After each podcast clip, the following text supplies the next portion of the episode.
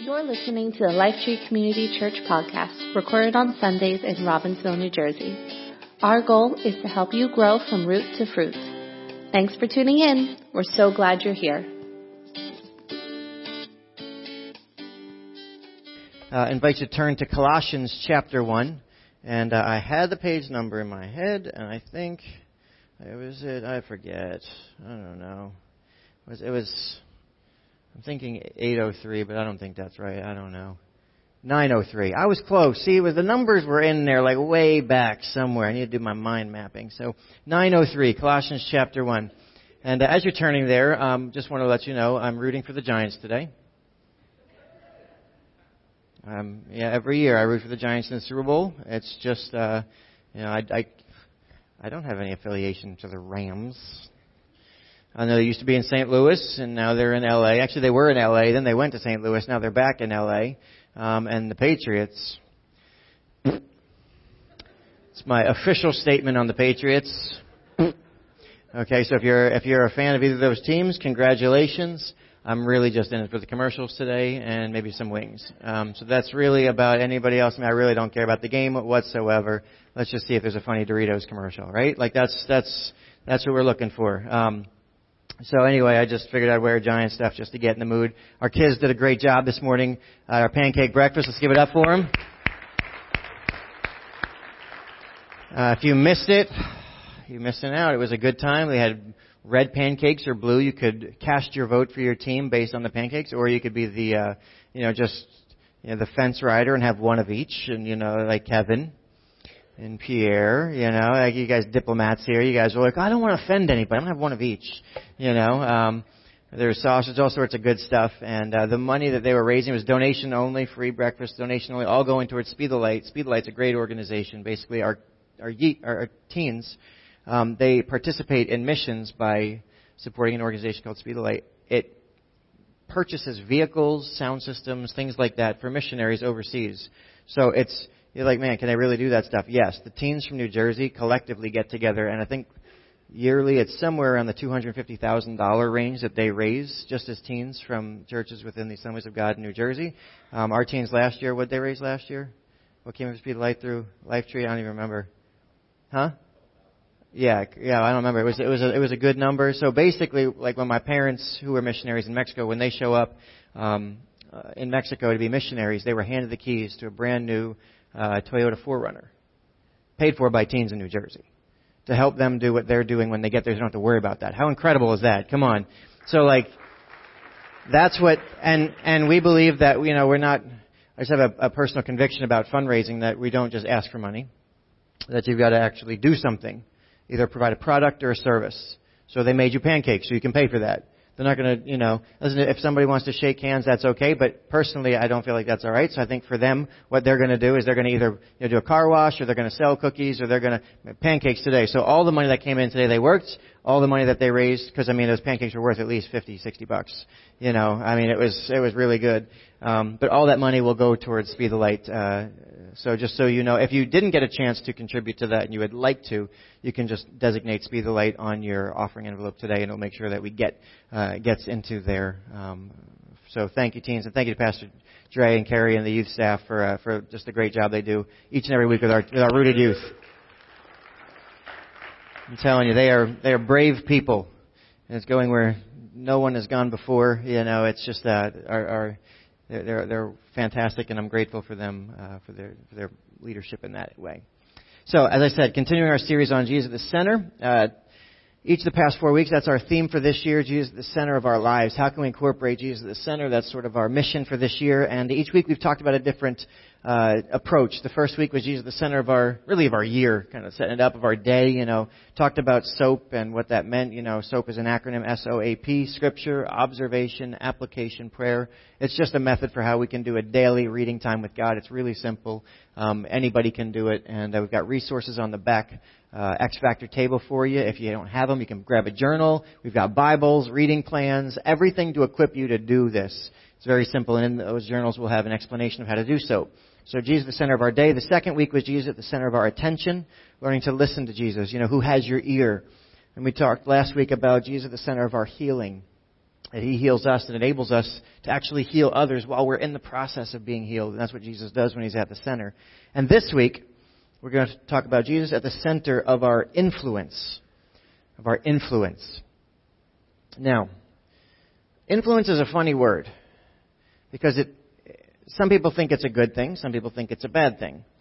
Um, some people think it's a dirty word, right? And you and you're going, what are you talking about? Well, have you ever heard somebody say, "Well, I don't want to influence you. I don't want to influence your thinking, right? I don't want to influence the outcome, right? We get upset with in sports when referees influence the game, right? They they shouldn't influence it. They should just be there. But I don't want to actually influence anything, right? I don't want to influence your opinion. So what are we talking about when we talk about influence? Like, what is it really? Um, Webster defines it as the power or capacity of causing an effect in direct or intangible ways. Now, all of you don't remember a word I just said.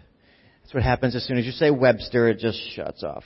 Um, basically, the word first referred to a celestial fluid. Originally, the word influence came from this idea of this space juice that was believed to flow from stars, and as the fluid reached the Earth, it supposedly affected the actions of the planet's inhabitants. So there was this space juice that would come down and affect the Earth, and they called that influence. That's where that word came from. And they and then um, the Latin word was influentia, and it was for a time believed that sickness and epidemics were caused by unusual interactions with the planets. So something would happen in the planets, and we'd all get sick. Hence, influenza. Oh, there we go. Influence. It's actually really interesting that it started with this idea that planet space juice affects us. It's pretty cool. Um, basically, though, what it's come to mean for us is unseen power that changes things. If I influence you, it's immeasurable, intangible power that changes something else. It's influence. There's no physical interaction between me and you, but I can influence you by an unseen power. That's what influence is about. And I think the reason influence has come to have some negative connotation is because very simply, people abuse it. Right?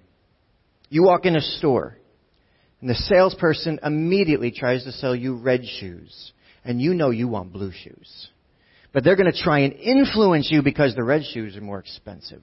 I used to work at LensCrafters. I don't wear glasses. It's kind of ironic. Um, but I would walk. I would work at LensCrafters, and we were supposed to upsell to featherweights back then, and the and and you know the transition lenses, which were big back. You know the colors, you know, as fade in and out as you go out of the sun, and we would get actually we would get more money if I could sell you a second pair. So I'd be like, hey, you really want some sunglasses that are prescription? Because if I can get you to buy two pairs, my commission like doubles. Right? So I know that my influence is to try and communicate to you to buy things that you don't want. Because it's better for me. Right? If you do. Right, you read an article, and as you're reading the article, you're pretty sure the author wants you to agree with their opinion. Right? And so they only share some of the facts. And as we're reading this, we're going, man, I can see them trying to influence my thinking. They're trying to shape it and form it. This is not objective. How dare they try and influence me? This is garbage. Right? You, re- you read these things. Listen, I don't care what Rotten Tomatoes says about a movie. Right? If I think it looks good, I'm gonna go see it. And typically, if Rotten Tomatoes says that the movie is no good, I like it. Anybody else? Right? And if they say, right, it's, it's, it's the greatest movie, and I go see it, I'm like, man, that was terrible, right? It's just their opinion. It's, but they're trying to influence me. Every time someone uses their influence to benefit themselves at our expense, we get a little more turned off to influence. Every time someone abuses it, I get a little more hesitant around it. It's a familiar story. Those in power influence others to do what they want regardless of what's right. Right? The abuse of power, the abuse of influence. Every time we feel someone trying to push us in a direction, right, we bristle. You know when somebody's trying to influence you and you go, don't, don't you, don't try and move me. Don't try and make me think something. I want to have an open mind. Let me decide for myself. Right? You can share your opinion, but leave it there. Don't do my thinking for me. Right? Because that's an abuse of influence.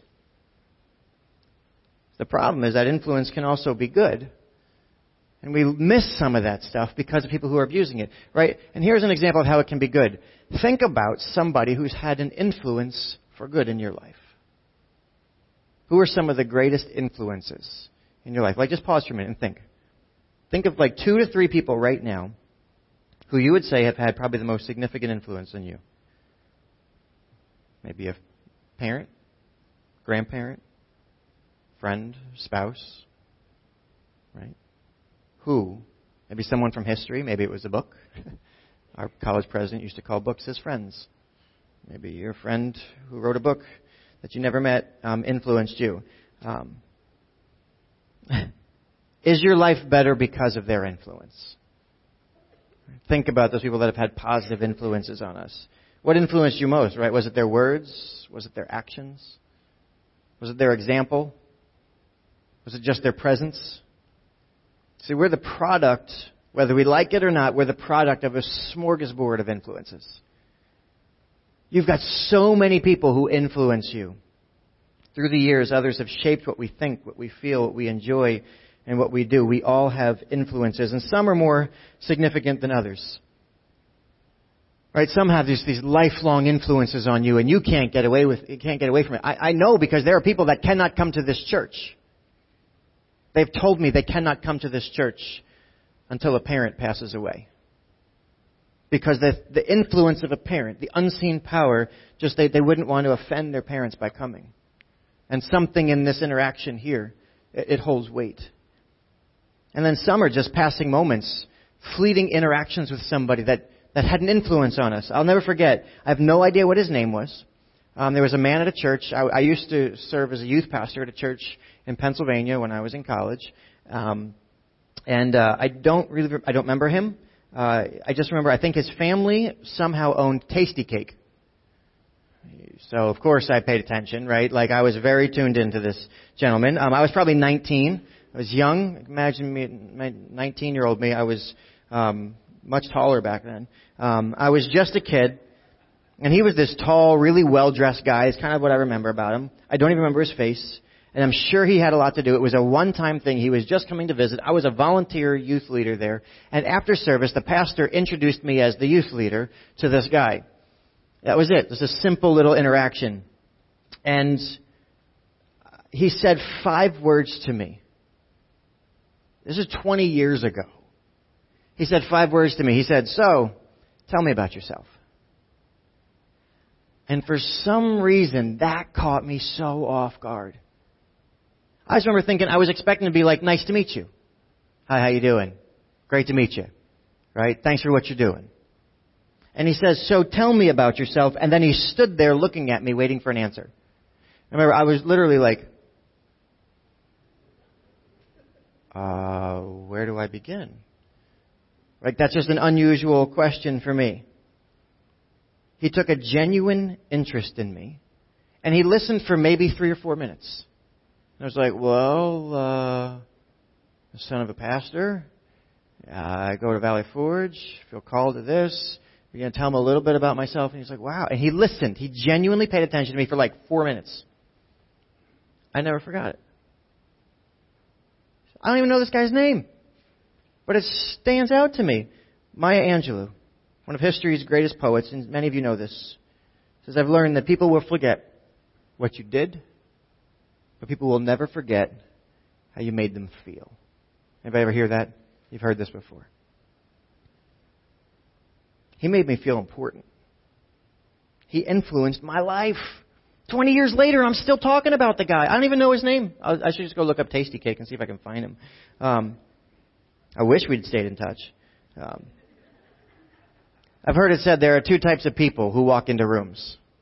Right? There are those that say, "Here I am," and there are those that say, "There you are." Right? You can tell what kind of person he was.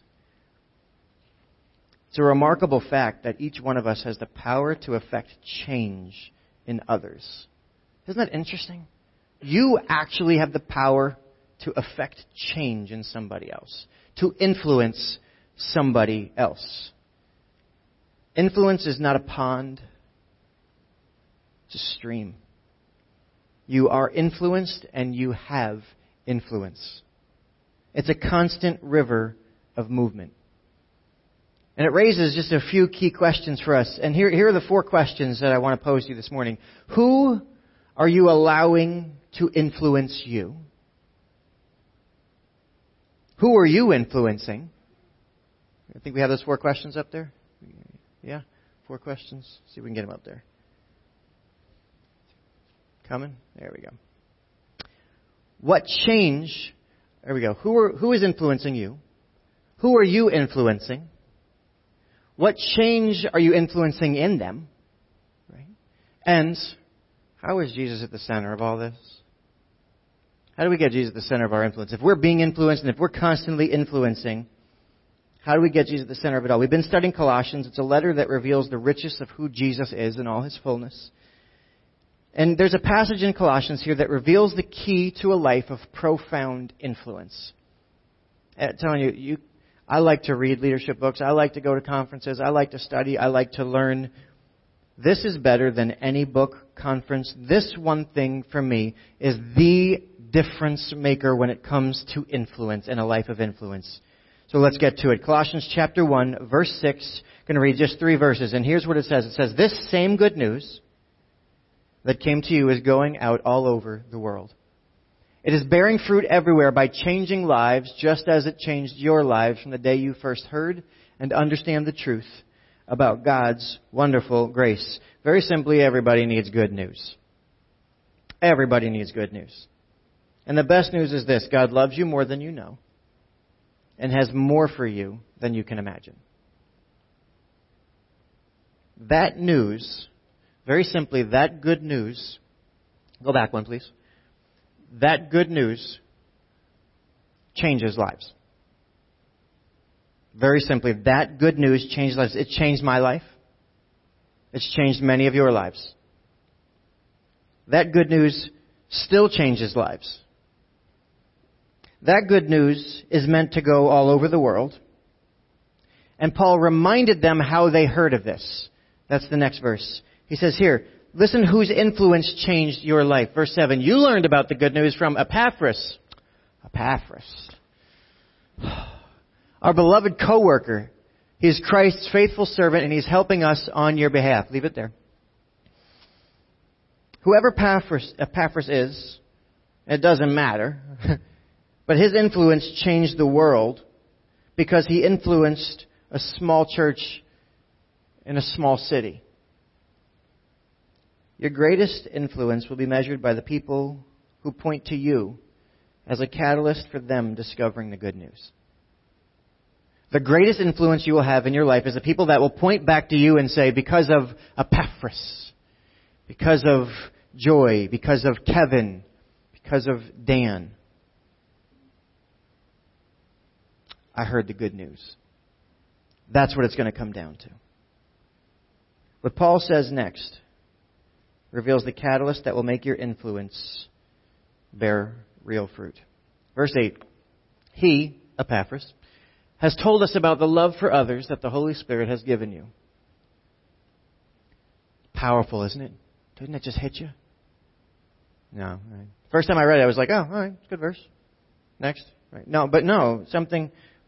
It, the more I thought about it, which can I just pause for a minute? Which is why we need to read and reread and reread and think about because there are things that at first reading mean nothing.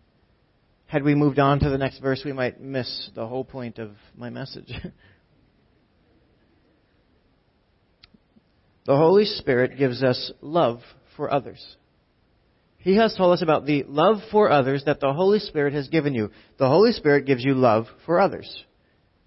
How is that the key to influence? Why does that matter? Very simply, it matters because this influence without love is an abuse of power. Influence without love is an abuse of power. The greatest temptation you will face every single day is to live for yourself. We can disguise selfishness behind a lot of righteous looking behavior. I can look kind but really be all about myself, making myself look better. I can be generous, but inside have very prideful motives. I can volunteer for lots of things and be motivated by tremendous guilt or a variety of other unworthy reasons. We can disguise a lot of self living and nobody knows. If I use my influence to ultimately serve my own purposes, that's an abuse of power. And that matters because the way we use our influence in the little everyday things is how we will use it in the big things. There's no switch we turn off when it comes to big things. Right? Like if I'm if I'm just using my influence as a dad over my kids and if I'm really just serving myself, guess what? I'm going to do the same thing when it comes to being on this platform. If I'm selfish at home, I'll be selfish in school, I'll be selfish at work, I'll be selfish everywhere else. I have influence with my wife, with my kids, with our pastors, with friends. Hopefully they trust me. and I could easily abuse that trust and leverage my influence to get what I want. We do it every single day. If I don't want to have a meeting, I can make up a reason to move it. I can influence things and change my life because it's self motivated. If I don't want to go out, I can influence my wife and say, hey, let's just stay in. But it's really just because I don't want to. If I don't want to play games, I can influence my kids to go away. Not now. Not now. I've got work to do. We can communicate things. Influence without love is an abuse of power. It's called domination. It's called manipulation. It's called control, and we do it with faith too. We try and tell people about Jesus not because we want them to know, because we're trying to check off a box for ourselves, because it makes ourselves feel better, because we're guilty about other things, and so we try and push things on people. And if our agenda is not love, then guess what? It's an abuse of power, and people smell it, and they feel it, and they bristle at it just like you would. But here, Paul reveals the secret to redeeming our influence, because influence with love is the greatest use of power. The difference maker with influence is not money. There are a lot of really rich people who don't move me one inch. There are a lot of people with a lot of money. You know influence they have on my life? Zero. The difference maker is not intelligence. There are a lot of people that can think circles around me. And they haven't changed my mind about anything. The difference maker is not power. History is filled with stories of people who have held tremendous positions of power, but they were unable to move others with it. Let me tell you, it didn't matter what the religious leaders threatened, Paul wasn't going to stop preaching. Didn't matter how many times he was jailed, Dr. Martin Luther King Jr. wasn't going to stop fighting for equality. It didn't matter what the law said. Rosa Parks wasn't going to sit at the back of the bus. Right? The one and only thing that will actually give you the power to move me is love. Because there's something about love that changes me.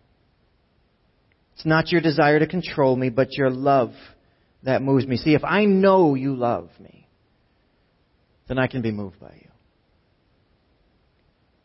That's why the good news is so influential. Let me tell you.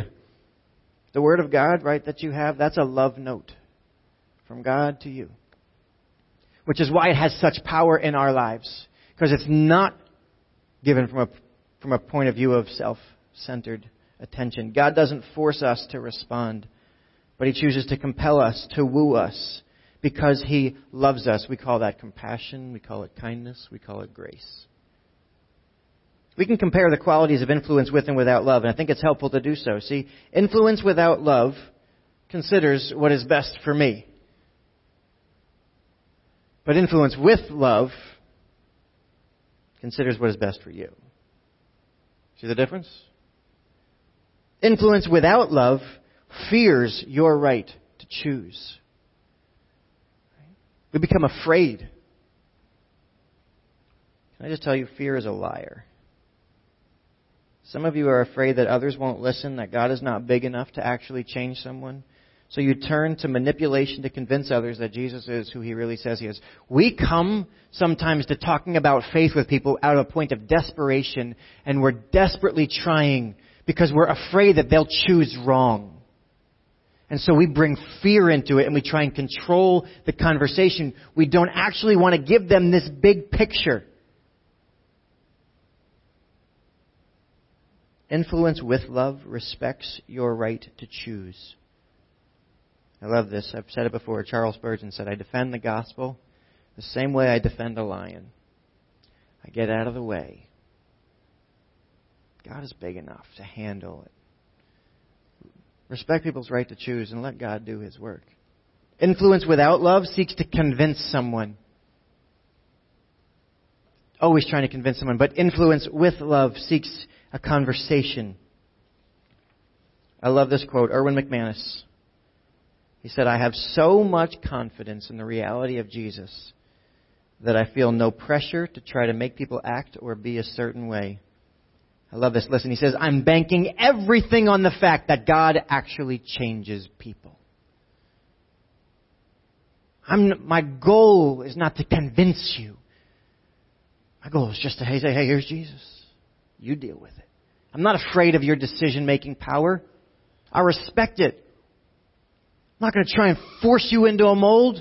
That's an abuse of my influence. I'm going to open the door and say, hey, here's God. God, do your thing. Because I believe I'm banking everything on the fact that God actually changes people. Let me tell you, influence without love is a tyrant. But influence with love is a servant. It's Epaphras.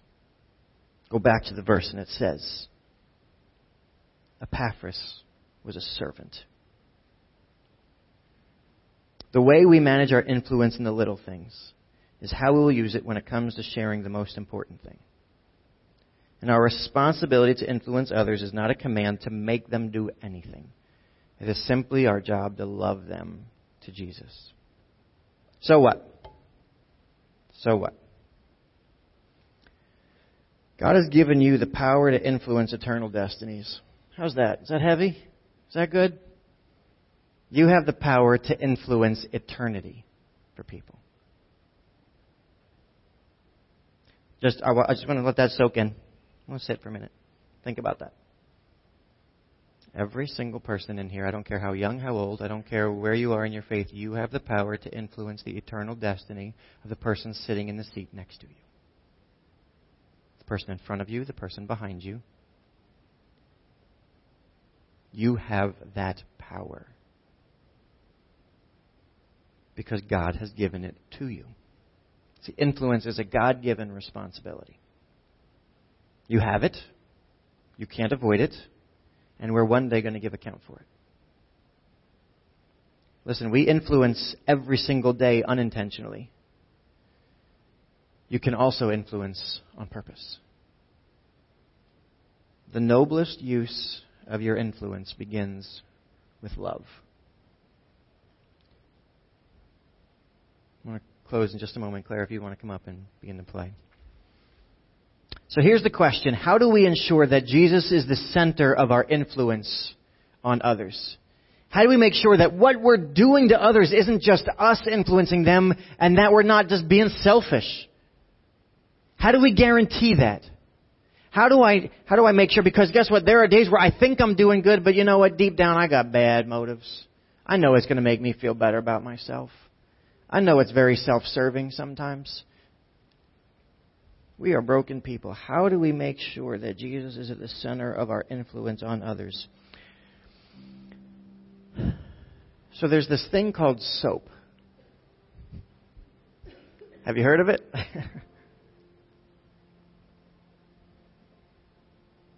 See, when we choose to let Jesus influence us every single day, remember, influence is a stream not a pond. It's not just that, you know, it, it sits there and we just give out to other people and overflow once in a while. No, Jesus is pouring into us. And as He pours into us, we pour out. And as He pours in, we pour out. But if Jesus is not pouring in, guess what? I don't have any Jesus to pour out. I just pour out me. So the less time I spend filling up with Jesus, the less likely that what's coming out of me is going to be Him. So what inevitably happens is that if Jesus is not pouring in, I'm going to be using my influence without any love. And I'm going to go through my day just serving me. And I can disguise it good enough that maybe somebody else may not understand and may not know. And they may say from the surface, oh, he's a good guy. But they don't know how much pride goes inside of me. They don't know how much self-serving goes inside of me. Again, I can, I can disguise it really well. But if daily I'm allowing Jesus to influence me, guess what? He changes me. And then I got Jesus to give away. As you allow the good news to change you, you won't be able to stop being a change maker. It's kind of ironic. When you want power over people, you really don't have any. Power is given to those who don't desire it because they know how to use it. There will be no greater measure of your influence than the number of people in heaven because of you. Than the shores of eternity populated with family and friends and neighbors and classmates and teammates and coworkers and people who came to know the good news not because of your eloquent speeches or because of the loads of money that you gave or fancy titles you had, but because of your love for them that led you to share how God changed you. I want to pray right now for you. Before we do, if you want to be an influencer, if you want people to know Jesus because of you, if you want to be a Epaphras, you don't have to call yourself that. Um, we set financial goals. We set career goals. We set education goals. We set fitness goals. It's February now. How's your New Year's resolutions going, right? 98% of them are gone. We set goals all the time. I want to challenge you today. Can we set some influence goals? How many people could God use you to share the good news with this year? Anybody set a goal for that? How many people can you share the good news with this year? I want you to think of a number right now. Don't tell anybody, just you. You and God. Think of a number. How many people, I mean, some of you are like really bold and you're like two. Some of you are like seven million. Think of a number. Now let's double it. Because I want to pray a prayer right now of multiplied influence over this whole room. Would you bow your heads with me as we pray for a moment? Heavenly Father, you have chosen to influence rather than enforce a relationship with us. And there will come a day when all will recognize your sovereignty, but you do not command a relationship. We get to know you and your great love for us here and now. Lord, there is no better news than that. Now, may this same good news that came to us go out all over the world. May it bear fruit everywhere by changing lives, just as it changed our lives from the day we first heard and understood the truth about your wonderful grace. God, we ask that you would give us complete knowledge of your will, give us spiritual wisdom and understanding. May the way we live always honor and please you. And may our lives produce every kind of good fruit. And as it does, may we learn and grow to know you better and better. We also pray that we'll be strengthened with all your glorious power, so that we'll have all the endurance and patience we need. The work is hard and the journey is long. So may we be filled with joy. May we always be thankful for you. Father, you have enabled us to share in the inheritance that belongs to your people who live in the light. You have rescued us from the kingdom of darkness and transferred us into the kingdom of your dear Son, Jesus Christ, who purchased our freedom and forgave our sins. This is the greatest news of all. God, may we be influencers. Would you influence us? And would it go forth from us? Jesus always be at the center. Forgive us for those times we have used our influence for our own interests. And let today be a new day where we begin to let you transform us. And may we begin to leverage our influence with love. Truly doing what's best for others. In your loving and life changing name, we pray. Amen. Thanks for listening to the Lifetree Community Church podcast. For more information about our church, visit us at wearelifetree.com or on Facebook and Instagram at We Are Lifetree.